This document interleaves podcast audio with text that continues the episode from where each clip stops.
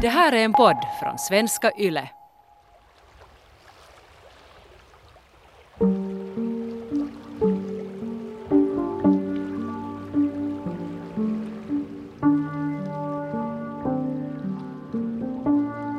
Det som var det hårda slaget mot honom var att hans son sköt sig. Han kom hem på permission från, från fortsättningskriget. Och då sköt han sig i Korpo och det där tog Hjalmari mycket hårt.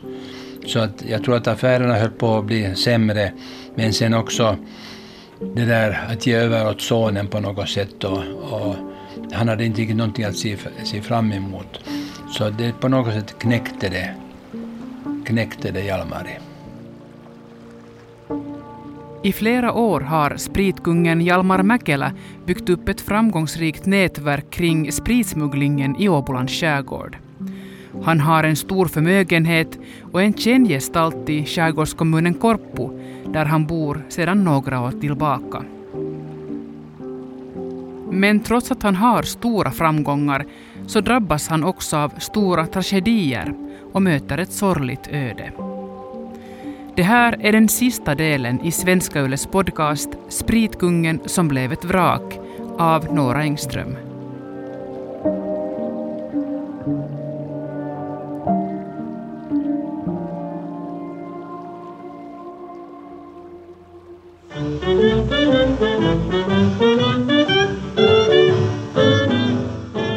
Början av 1930-talet går det fortsättningsvis bra för spritsmugglare Hjalmar Mäkeläs affärer. Mannen som föds i fattiga förhållanden och som knappt kan räkna ska nu bygga det största huset på orten. Torgils Bäckman är guide på Sherrymuseet i Korpo. Ja, det var väl så att när han kom hit så var det ett, bodde han i ett, ett, ett, ett mindre hus som, där han hade sin kolonialvaruaffär.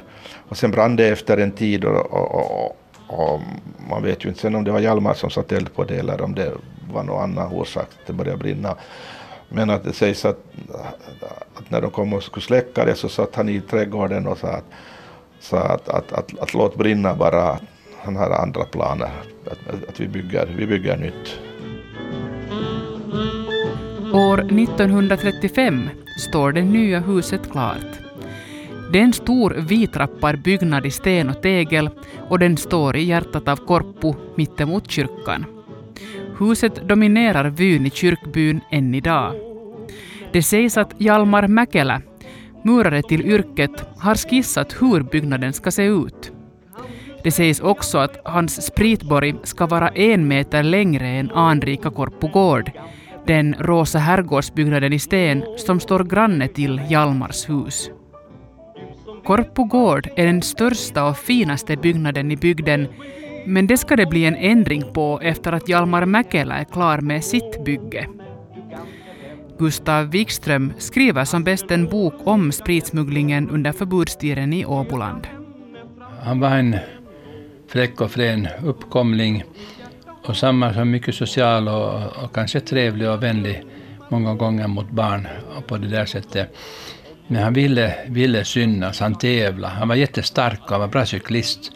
Han hade mycket pengar och han ville gärna visa det på något sätt. Och han tänkte att han ska också ha ett stort, fin, stor fin byggnad i kyrkbyn som ett, ett yttre tecken på hans rikedom och, och, och makt. Så jag vet inte om han behövde alla de där rummen och allt det där, men, men det var i alla fall en symbol för, för den här kungen Mäkelä. Hjalmar har en stor passion i livet, att cykla.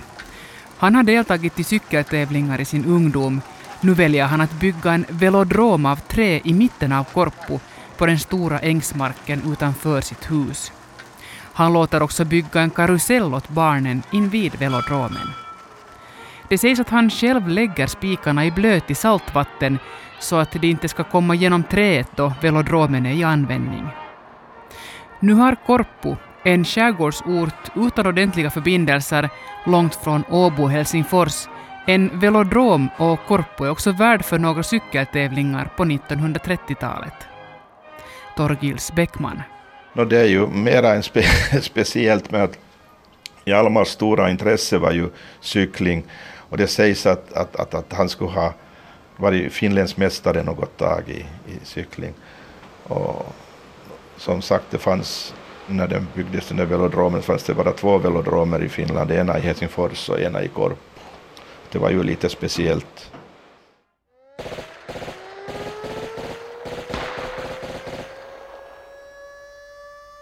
I slutet av förbudstiden trappas våldet upp. Under den senare delen av 1920-talet får tullen och polisen mer resurser att övervaka spritsmugglingen. Nu har polisen och tullen snabbare båtar och de är utrustade med maskingevär. Smugglarna utrustar också sina båtar med vapen. Meningen med förbudstiden är att få finländarna att sluta dricka alkohol. Men det går tvärtom. Finländarna dricker som aldrig förr. Massor med sprit smugglas in i landet. År 1929 konfiskeras ungefär en miljon liter sprit. Men man räknar med att det här är endast mellan 10 till 20 procent av all sprit som kommer in i landet. Det här var alltså en enorm affärsverksamhet. Nu höjs också allt fler röster för att slopa förbudslagen eftersom man inte uppnått målen med den och till slut ordnas en folkomröstning. Den visar att finländarna är trötta på förbudslagen. Sifferserien 5, 4, 3, 2, 1, 0 är bekant för många. Den symboliserar den exakta tidpunkten då förbudslagen upphävs och Alko öppnar sina dörrar. Alltså den 5 fjärde 1932 klockan 10. Det här innebär också slutet på den lukrativa spritsmugglingen. Eller ja, så småningom. Trots att förbudslagen upphävs fortsätter spritsmugglingen också för Hjalmar Mäkelä, säger Gustav Wikström. No, det fortsatte nog den här smugglingen, i, men i, i mindre skala efter det. Och han försökte se på olika saker sen han köpte en not också. De drog, drog not. De kunde ofta skicka in kanistrar kanister också under, under de här ström, kanistrar under de här strömmingslasterna som, som skickades in till, till stan. Men, men det började gå eh, sämre och sämre. På 1940-talet kommer det hårdaste slaget för Hjalmar Mäkelä. Han råkar ut för en stor sorg. En sorg som ingen förälder vill uppleva. Torgils Bäckman.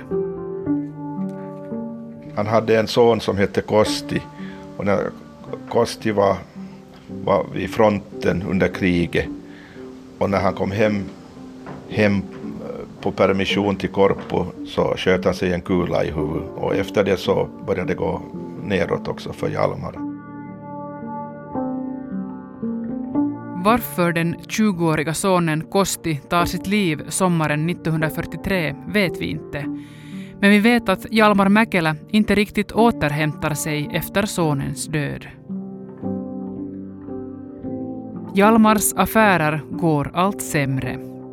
Han är inte så bra på att räkna och läsa, faktiskt rätt usel på det. Trots det lyckas han bli en framgångsrik smugglare.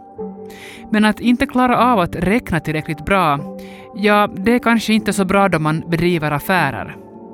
Och enligt Gustav Wikström blir Hjalmar Mäkelä allt oftare lurad på pengar. Kanske var det sonens död som släckte glöden i Hjalmar, vem vet? Men det går allt sämre för Hjalmar Mäkeläs finanser efter fortsättningskriget, berättar Torgils Bäckman. Det blev svåra tider och det var krig och, och, och, han gick i konkurs och måste, tidvis måste han fortsätta med sitt ursprungliga yrke som var murare så han har faktiskt murat några skorstenar här i, i Korpo. Så han hade otroligt mycket pengar i något skede men sen gjorde han ändå konkurs? Och det är ju den där gamla historien att, att, att, att, att pengarna för de flesta som, som inte är vana vid att handskas med, med, med stora pen, penningbelopp så, så lika hastigt som pengarna kommer in så, så rinner de ut mellan fingrarna också.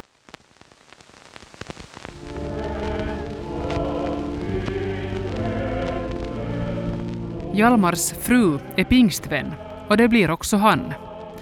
Han låter sig döpas i Kuggviken, på samma ställe där alla hans spritlass tidigare hämtades in.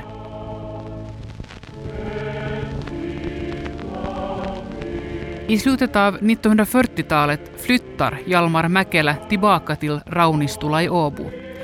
Tiden i skärgården är förbi. Torgils Bäckman. Han började han bli lite konstig också, vad det sen berodde på. Men att, men att han hamnade sen i, i, i slutet på, eh, i början på 50-talet så hamnade han till Ekenäs till, till, till sinnessjukhuset där och där dog han eh, 1955. Ja, Hjalmar Mäkelä blev sjuk efter flytten till Åbo. Den livskraftiga mannen, kungen i Korpo som poserar leende med sin cykel framför sin nybyggda spritborg, är nu en bruten man. Han insjuknar och tas in på ett mentalsjukhus där han dör i mitten av 1950-talet.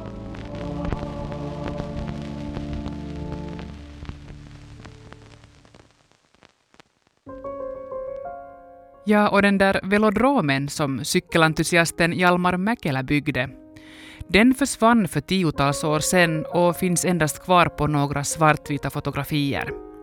Idag ser man inga spår av den i centrum av Korpo. Men Hjalmars skrytbygge, det finns kvar. I många år lekte Hjalmar Mäkelä katt och råtta med myndigheterna och ironiskt nog flyttade staten in i Hjalmars hus efter hans konkurs på 1940-talet. I många år jobbade Försvarsmakten i huset. Idag finns där bland annat en restaurang som bär Hjalmars namn. De fartfyllda historierna om spritsmugglarna lever kvar. Gustav Wikström.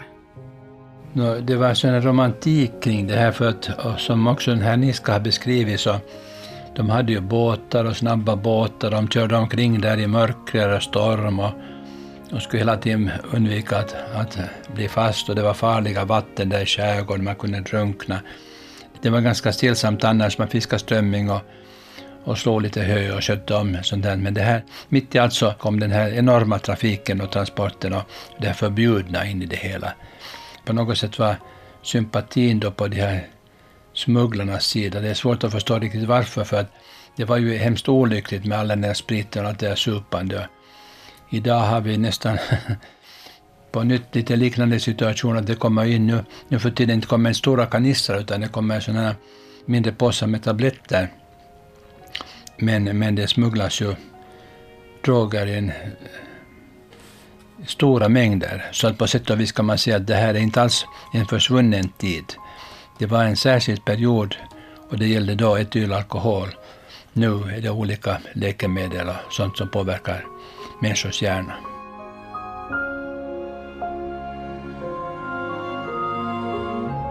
Ni har lyssnat till Svenska Yles podcast Spritkungen som blev ett vrak av Nora Engström. Med uppläsning medverkade Linus Hoffman, ljuddesigner var Stefan Granholm, dramaturg Are Nikkinen och producent Staffan von Martens.